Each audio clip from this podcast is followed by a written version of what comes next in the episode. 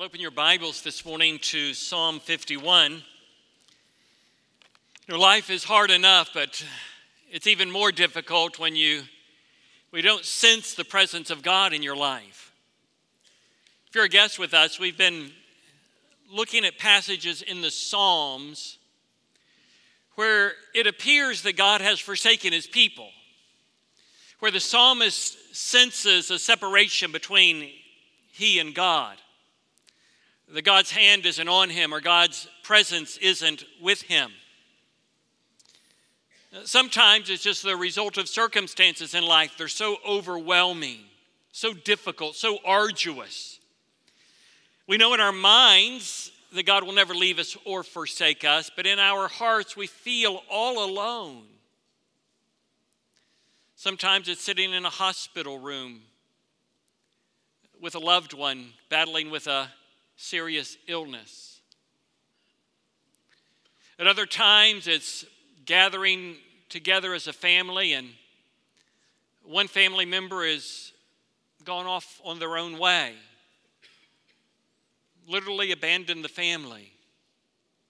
And when the family gathers together, the family doesn't feel like it's all together, and sometimes they sense in this dark period of time that maybe God has left them or abandoned them. It's not because of any personal sin on their behalf. Maybe it's the sin of others or just the circumstances of life. But sometimes we sense that absence of God's presence because of personal sin. Sometimes our sinful choices have distanced us from God. Psalm 51 isn't a song of lament. We've been looking at songs of lament. It's a, it's a psalm, well, it's a penitential psalm. But what I want to suggest to you is there's a common trajectory between the songs of lament and Psalm 51. From darkness and despair to singing and rejoicing. Now, the pathway from one to the other is a little bit different in the Song of Lament than it is in the penitential Psalms, but I want to suggest to you that there is some, there is some similarities. The thing I love about the Bible is how honest the Bible is. Know, the Bible doesn't just paint beautiful pictures of flawed people. It paints pictures of flawed people that are transformed, and it often paints pictures of transformed people who do terrible things. That's what Psalm 51 is about. In fact, look at the superscription to the psalm. For the choir director, a psalm of David. When Nathan the prophet came to him after he had gone into Bathsheba. You know, most people are familiar with the story of David. David was Israel's greatest king. Israel was a, David was a monumental person in Old Testament history. David was described as a man after God's own heart.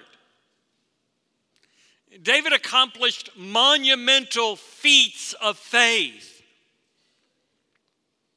And yet, in the episode that is being described in this superscription, which was written by David, he describes one of the darkest periods in David's life. If we had time, we'd go back to the book of uh, 2 Samuel and we discover that there David was at home when he should have been off at war.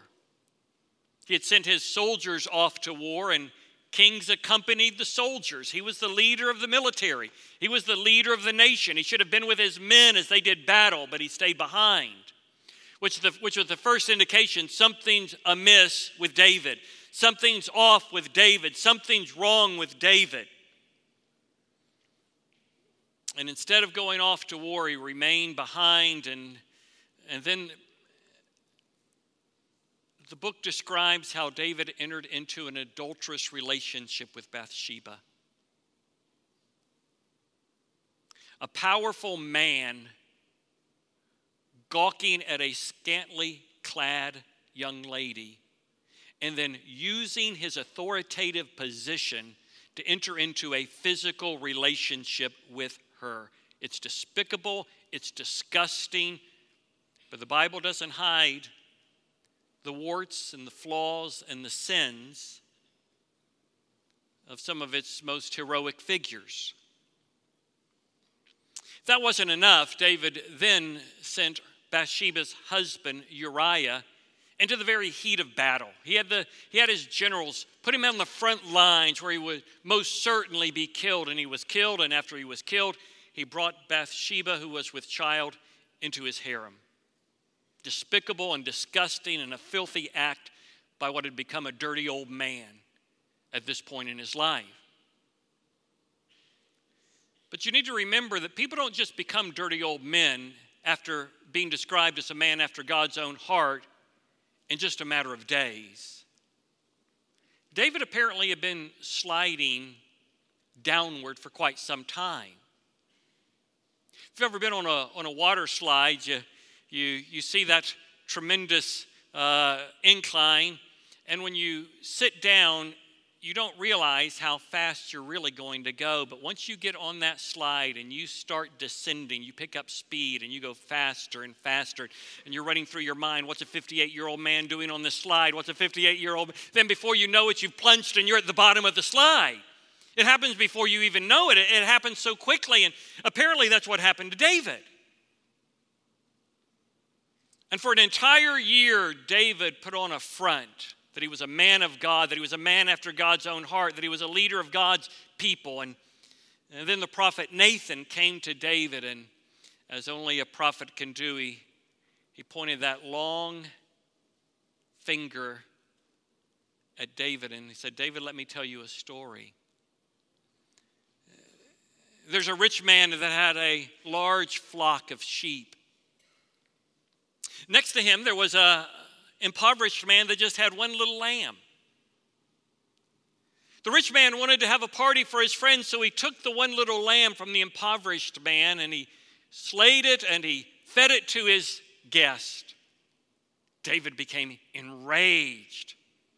David became righteously indignant that anybody would do that. And when Nathan saw David's response, he knew that he had David where he wanted him to be. And he said, David, you're the man. You stole this man's wife and then put him into the heat of battle and had him killed. You're despicable and disgusting. And God used Nathan in David's life to turn his life around. This once proud, godly man that killed Goliath, that could slay a lion, had developed into a leering creep. And when Nathan said, David, you're the man, God penetrated his heart. And what David did for us was he opened up his prayer closet and he allows us to listen in. What did he say to God? How did he how did he get right with God? How can a man that had fallen so far, so fast, and been so despicable ever get back into good favor with God? What, what did he say? What did he do? How did he do it? Well, that's exactly what Psalm 51 is. It's a humble sinner allowing us to learn from his despicable sin and saying to us, there is a way back. You may be where David is, just playing the game, just pretending to be somebody that you're, you're not. Or maybe you're just sitting down on the slide and you're just beginning the fall. You haven't even picked up a lot of speed yet. David's got a word for you today. He's got a word for all of us today. When God hides his face, and it's because of our sin, there is a road home. Psalm 66, verse 18, puts it like this. I think this is what would have resonated in David's mind. If I regard wickedness in my heart, the Lord will not hear. David might have been wondering, why isn't God answering my prayers? Why isn't God extending my kingdom in the way that I want it to be extended? Because God wasn't listening to him.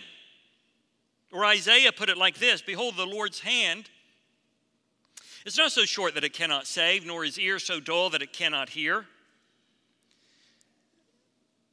But your iniquities have made a separation between you and your God, and your sins have hidden his face from you so that he does not hear. That's where David was. God closed his ears and turned his face away from David because of David's sinful choices. Well, what I want to do this morning is I want you to notice four movements in the psalm. Each of these four movements, I think, teaches us a principle about repentance and faith and confession. And then I want to give you some final thoughts at the end. The first one is in the first two verses. Look there with me. When God convicts you of sin, remember his mercy. When God convicts you of sin, remember his mercy. Let me read these two verses, and I want to point out three things to you. Be gracious to me, O God, according to your loving kindness, according to your to the greatness of your compassion. Blot out my transgressions. Wash me thoroughly from my iniquity and cleanse me from my sin. Notice what David knows. Notice what David knows. David knows his behavior is sinful. David knows that he has offended a holy God. Notice he uses three different words for sin transgressions, iniquity, and sin. Circle them in your Bible. There are three different Hebrew words transgressions, iniquity, and sin. They have slightly different meanings. But I don't think that David wants us to get out the scalpel and then closely describe the differences in the words. I think it's the repetition that's most important. David knows he sinned. He didn't just make a mistake, he, he, he didn't just make a misstep. It is a genuine, actual sin. Not a mistake, but a sin. The second thing I want you to notice is what David feels. I want you to notice what he feels. He feels dirty, he feels stained. He senses an impurity about himself. Notice he says at the end of verse 1 he says, Blot out my transgressions, wash me thoroughly, cleanse me from my sin. He feels dirty. He is dirty. Sin stains our conscience, it perverts our perspective. It causes us to rationalize things we know to be wrong when we're in our right minds because sin leads to spiritual insanity. It's spiritually insane for David to think that he can have a physical relationship with a woman that he's not married to and God not deal with him about it. Sin leads to spiritual insanity. It stains us, it taints our perspective. It's like having glasses that, that are dirty and you just don't see clearly. He says, Wash me, cleanse me, blot out my, my transgressions. He feels the contamination of his sin. Whenever God begins to deal with us about a particular area of sin, we don't rationalize it, we realize it makes us dirty. The third thing is he asks for God's gracious mercy based on God's character. Be gracious to me, O God. The NIV says, Have mercy on me, O God. Do for me what I don't deserve. That's what mercy is. Do for me what I don't deserve. Be merciful, be gracious to me. But notice the graciousness is not based on his change of mind. The graciousness the mercy is based on who God is. According to your loving kindness, according to the greatness of your compassion. Have mercy on me. What does that mean? It means blot out my transgressions, wash me and cleanse me, not because of who I am, but because of who you are. You are loving and you are compassionate. I want you to notice with me, secondly, that when God begins to deal with us about sin, and it might not be the sin of adultery, it might not be what we might consider one of those monumental sins, but sin nonetheless, sin that, that begins to drive a wedge between us and God, be straightforward in your confession without making excuses. Be straightforward in your confession without making excuses. So, what David does in verses 3 and 4 is he describes the nature of sin. Look in verse 3 and 4 with me. For I know my transgression and my sin is ever before me. Against you only I have sinned and done what is evil in your sight, so that you are justified when you speak and blameless when you judge. I want you to notice three things in these two verses. First, actually, two things. The first thing is he's taking responsibility for it. I know my transgressions and my sin. He doesn't blame it on his wife or wives. He doesn't blame it on his circumstances or situation. He doesn't blame it on his past. He, he takes full responsibility. It is my transgression, it is my sin. Sometimes I'll talk to people and they'll be have committed sins very similar to what David has committed. And well, you don't understand my wife. My wife doesn't meet my needs. My wife doesn't love me in an affectionate, kind, and caring kind of way. She drove me away. She, she's, she, she's to blame in part for this. No, when God begins to deal with a person, they don't blame shift. They say, My transgressions, my sin. And the second thing is, it's against, first and foremost, against God. Did he sin against Bathsheba? Absolutely, he sinned against Bathsheba. Did he sin against Uriah? You better bet he sinned against Uriah.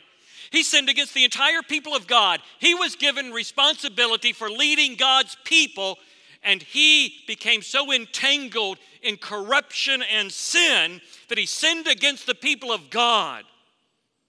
He sinned against Bathsheba, he sinned against Uriah, and he sinned against God's people. And he says, But beyond all of that, first and foremost, my sin is against God. Against you and you only have I sinned that is the greatest act of defilement and sin was against God. He put himself in God's place. He began to make decisions for himself that weren't right for him to make. In fact, that's what John Stott says the essence of sin is. John Stott puts it this way The essence of sin is man substituting himself for God, while the essence of salvation is God substituting himself for man. Man asserts himself against God and puts himself where only God deserves to be. God sacrifices himself for man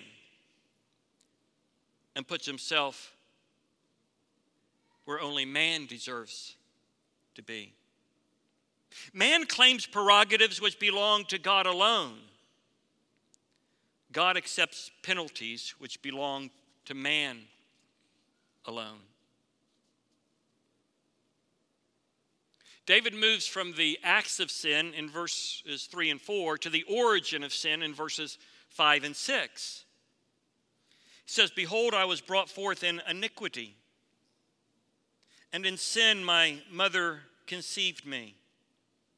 He's not saying that the act of conception was sinful. He's saying that he inherited a sinful nature. It's the doctrine of original sin. From one man, Adam, sin passed to all men. So we're born sinners. We're born separated from God. We're born needing a Savior.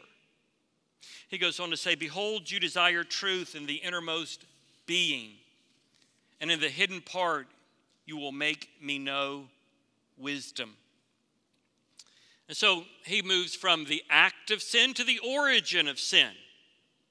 But I want you to notice, thirdly, in verses 7 through 12, when God begins to work in us and convict us of sin, whether it's what we might consider a sin monumental like David, or maybe a, a, sin of short temperedness with our children, or laziness on the job. He says, Ask God for cleansing and renewal. Ask God for cleansing and renewal. He prays that God would forgive him in verses 7, 8, and 9. And then he prays that God would renew him in verses 10, 11, and 12. So ask God for cleansing, verses 7 through 9, and for inner renewal in verses 10 through 12, because something's askew in the heart. So first he asks for cleansing. Verse 7 through 9 is really a restating of verses 1 and 2, only in reverse order. Notice as I read this, you're going to see wash me, purify me, blot out. Those are words that we saw in verses 1 and 2. The order is going to be reversed, however. Verse 7 Purify me with hyssop, and I shall be clean. Wash me, and I shall be whiter than snow. Make me to hear joy and gladness. Let the bones which you have broken rejoice. Hide your face from my sins and blot out all my iniquities. You see here for the first time that the God's hand had been heavy upon him. When he says, Let the bones which you have broken rejoice, is an indicator that God had been convicting him of his sin. God had withdrawn his presence. There was a distinct absence of the anointing and empowerment of God on David's life during those many months. Yeah, yeah, up for a year. And so when he says, Let the bones which you have broken rejoice, restore to me the joy of my salvation. That's what he's going to say in just a moment. And so here in verses 7, 8, 9, he's asking for forgiveness. Notice he says, Purify me, wash me, blot out all my iniquities, forgive me of my sin.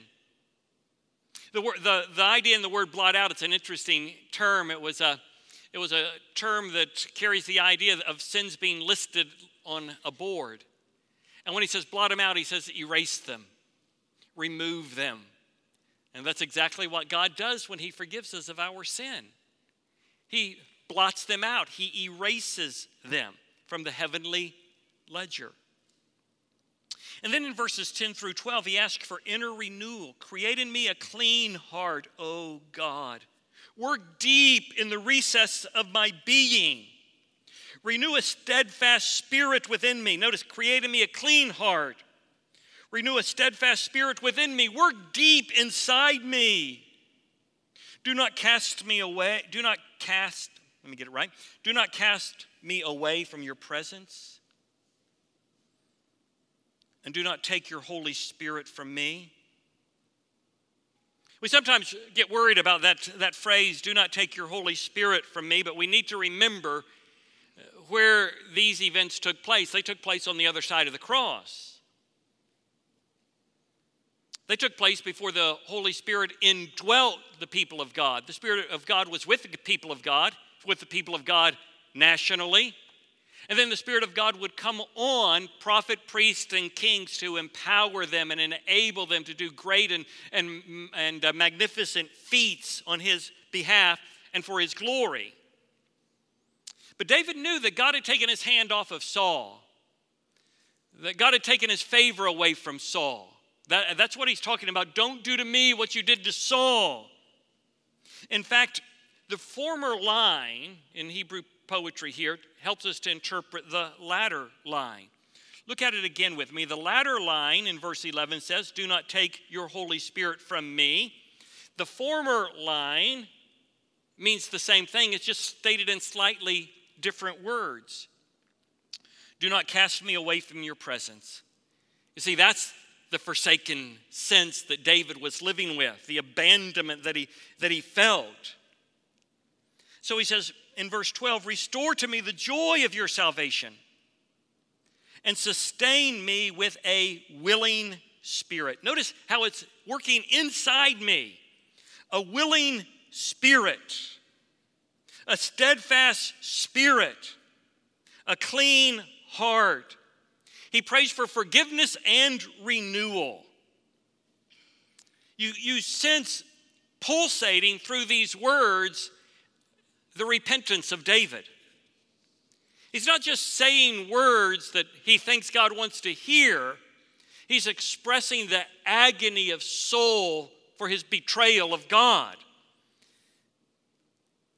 And dripping through every word, I think, is the understanding and the thought of repentance. J.C. Ryle says this about repentance True repentance is no light matter. It is a thorough change of heart about sin, a change showing itself in godly sorrow and humiliation, in heartfelt confession before the throne of grace. That's what's going on here. Nothing hold back, no, no, no caveats, no parentheses. He's laying out his soul, expressing his genuine, heartfelt remorse for his sin and his desire to be washed and renewed because he's changed his disposition and attitude and mind about what he's done.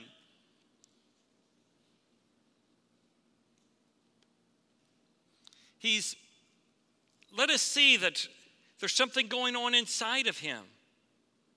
He wants this clean heart. He wants this steadfast spirit. He wants God's manifest presence. He doesn't want God hiding himself from him. And he wants the joy of his salvation.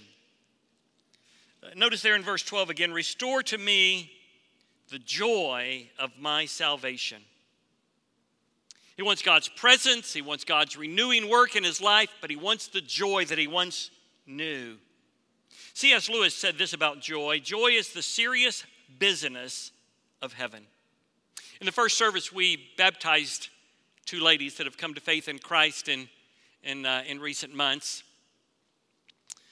And as they were being baptized, there's a party was being thrown in heaven. Jesus said there's more joy in heaven over one sinner who repents than over 99 righteous persons who need no repentance. Joy's the business of heaven. In fact, the fruit of the Spirit is love, joy. It's second. I think they're delineated in a particular order for a particular reason. Joy is a very, a very important spiritual privilege of God's people. We sometimes think that the Christian life and the Christian should like uh, walk around with slumped shoulders, kind of a pious, sour demeanor on one's face something reminiscent of a stomach virus. Well, the Christian life isn't all high fives and fist bumps. They're very dark, difficult, disappointing, arduous days. But joy is an emotion that runs deeper than pain and pleasure. Joy is something different than happiness, which is based on life circumstances. God Himself is joyful. Have you ever thought about that? God is a joyful God. If the fruit of the Spirit is love and joy, that Spirit tells us that God Himself is a God of joy. I meditated quite a bit this last week on this particular psalm and, and on this particular verse. Let me read to you something that I, that I wrote for myself. Fullness of joy glorifies God and strengthens the heart fixated on God. Fullness of joy glorifies God and strengthens the heart fixated on God. You remember from our study of Nehemiah, the joy of the Lord is my strength. When I am weak, I need an infusion of joy. I went on to say that joylessness can be, not always, but can be, an evidence of the lack of the Spirit's fullness in the believer's life. Let me read it all. Fullness of joy glorifies God and strengthens the heart fixated on God. Joylessness can be an evidence of the lack of the Spirit's fullness in the believer's life. Well, finally, turn with me to verses 13 through 17. In verses 13 through 17, uh, what's that fourth principle, that fourth idea that I think comes to us from David's confession? That is, make a fresh commitment to serving God. Make a fresh commitment to serving God. Uh, notice in these verses the, the idea of service permeating what David prays. Verse 13 Then I will teach transgressors your ways, and sinners will be converted to you. That is, sometimes people think we don't have a past. Sometimes people think we've always been saved. They don't understand that God plucked us from a miry pit. Sometimes believers think, well, you've never struggled with sin before. You've never had an argument with your wife. You've never kicked the dog. You don't understand what I'm going through. And when we have fallen and we have sinned and we have, we have lived in a period of darkness because of our sin, and God has renewed us and restored us and, and worked in us, we're able to sit down with a, a brother or sister over a cup of coffee and says, You know, I, I know exactly how things are in your home because you, you probably wouldn't believe this, but my, my own marriage was on the brink of destruction.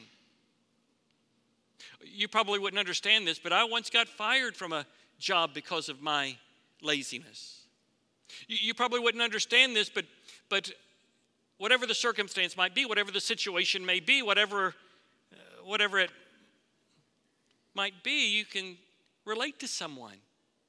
And then God takes a dark period of your life and uses it for his glory and somebody else's good. See, Satan wants to use it to keep you down, to wallow in the mire of self pity, to feel like you can never come back. There's, there, there's no way you can ever get to where you want to be now, not, not after this, not after what you've done. Well, God takes those dark periods and He allows us to tell a story of His grace and restoration in our lives. He says, Deliver me from blood guiltlessness, O God, the God of my salvation. Then my tongue will joyfully sing of your righteousness. O Lord, open my lips that my mouth may declare your praise. Notice he first talks about witness, then he talks about worship. That is the trajectory in all of these Psalms goes from despair to worship. There's something about singing. There's something about singing often. There's something about singing loudly. There's something about singing to the Lord. Not just recounting any, any tune, just can't sing Bill Withers' Lovely Day and, and think that that's, that's what's going to do it.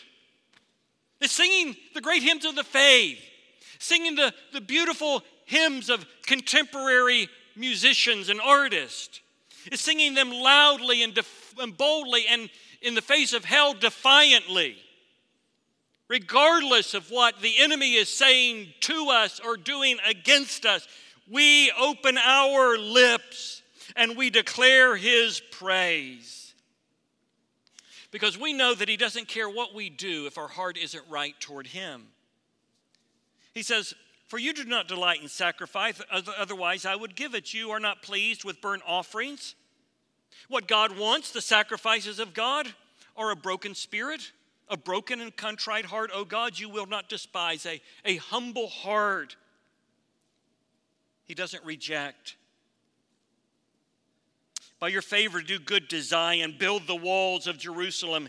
Then, then you will delight in righteous sacrifices. That is, there comes a point where we make that sacrifice, whatever it may be. And He's delighted in it because our heart is right with Him.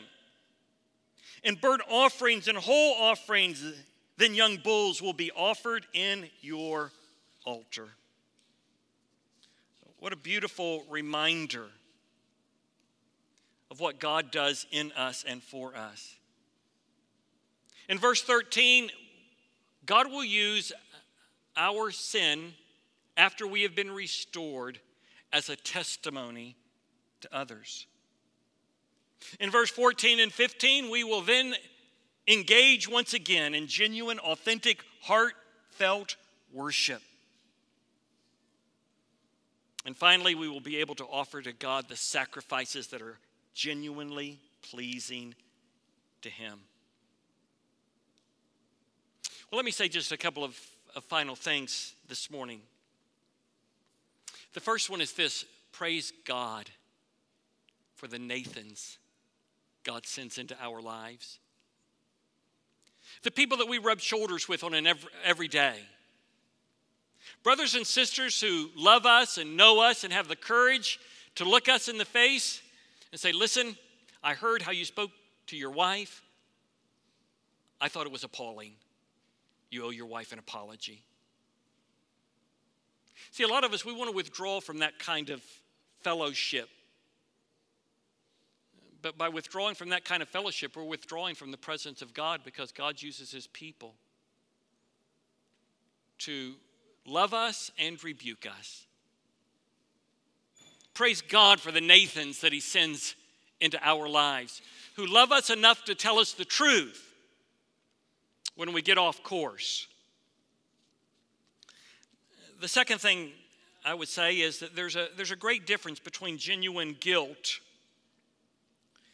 and false guilt. Genuine guilt is the result of conviction of sin. We feel dirty because we are dirty. That is, we know that we don't have to commit the sin of adultery like David did to need the conviction of the Holy Spirit and to be walking in a greater degree of holiness with the Lord. So there's real, genuine, authentic guilt as a result of the convicting work of the Holy Spirit. That happens every day. Every one of us sin every day. None of us who have indwelling sin, and that's all of us, do everything we ought to do in a day. So we're regularly confessing our sin keeping very short accounts of it. But what Satan will often do is one of two things he will try to burden us with false guilt. There's two kinds of false guilt. One is kind of an, a nebulous feeling something's wrong, I don't feel right. And that's not of God. When God convicts us of sin, it's clear, it's direct, it's pointed, we know it. God wants us to know what we've done so that we can confess it. But it's just this general feeling of guiltiness uh, that's, that's demonic, satanic, hellish. So, what do you do? You just start singing, start confessing the truth. You start reading the Bible to yourself, for yourself. And the Spirit of God uses the Word of God and the singing of the truth that we, that we lift up to to uh, cast aside the false, uh, the accuser of the brethren. The other kind of false guilt is when Satan keeps taking us back to, to those things that God has forgiven us for. If God has forgiven us, then He's washed us, He's cleansed us, He's erased the board. And when we keep going back, we're diminishing the person and work of Jesus. We're saying that Christ person and work isn't enough. I need to beat myself up. I need, I need, to, I need to do more to myself. It's not right for me to, to get off by just confessing, genuinely confessing, heartfelt confession of repentance. It, there's there's got to be more. That's, that's not from God. Now, that's not to say that there's not consequences to sin. There are consequences. There are consequences to sin the greater the sin, and all sin is sin, but some sin are, is more consequential than other sin. It's one thing for me to say to my, to my child, be quiet, and, and say it too harshly, and another thing to have sex with someone that's not his mother. They're both sin. One carries a greater degree of consequences than the other. That is, you may have, you may have been an, an abusive father, verbally and physically. And after your children were grown, you came to sa- saving faith in Christ genuinely, authentically, really saved? And you call your child and you say, Listen, I've been saved. Please forgive me for the way that I was as a father while you were while I was raising you. I was a bad father. I wasn't engaged in your life, and I, I didn't love you the way that you ought to have been loved. And, and they say they forgive us, but there's a distance. There's a, a barrier. Well, that's the consequence of sin. That barrier will only come down a little bit at a time over a number of years. And depending on the level of difficulty in the relationship, it might take decades. But that doesn't mean that you're not forgiven. It just means you experience the consequences of your actions, even after you've been forgiven. No, I like what John Stott had to say. Sin is putting yourself where only God belongs. Salvation is God putting himself where only man belongs. If you're here today and you don't know the Savior, the good news of this passage is you can never be so far from God, He can't find you. You can never be so far from God, He can't save you.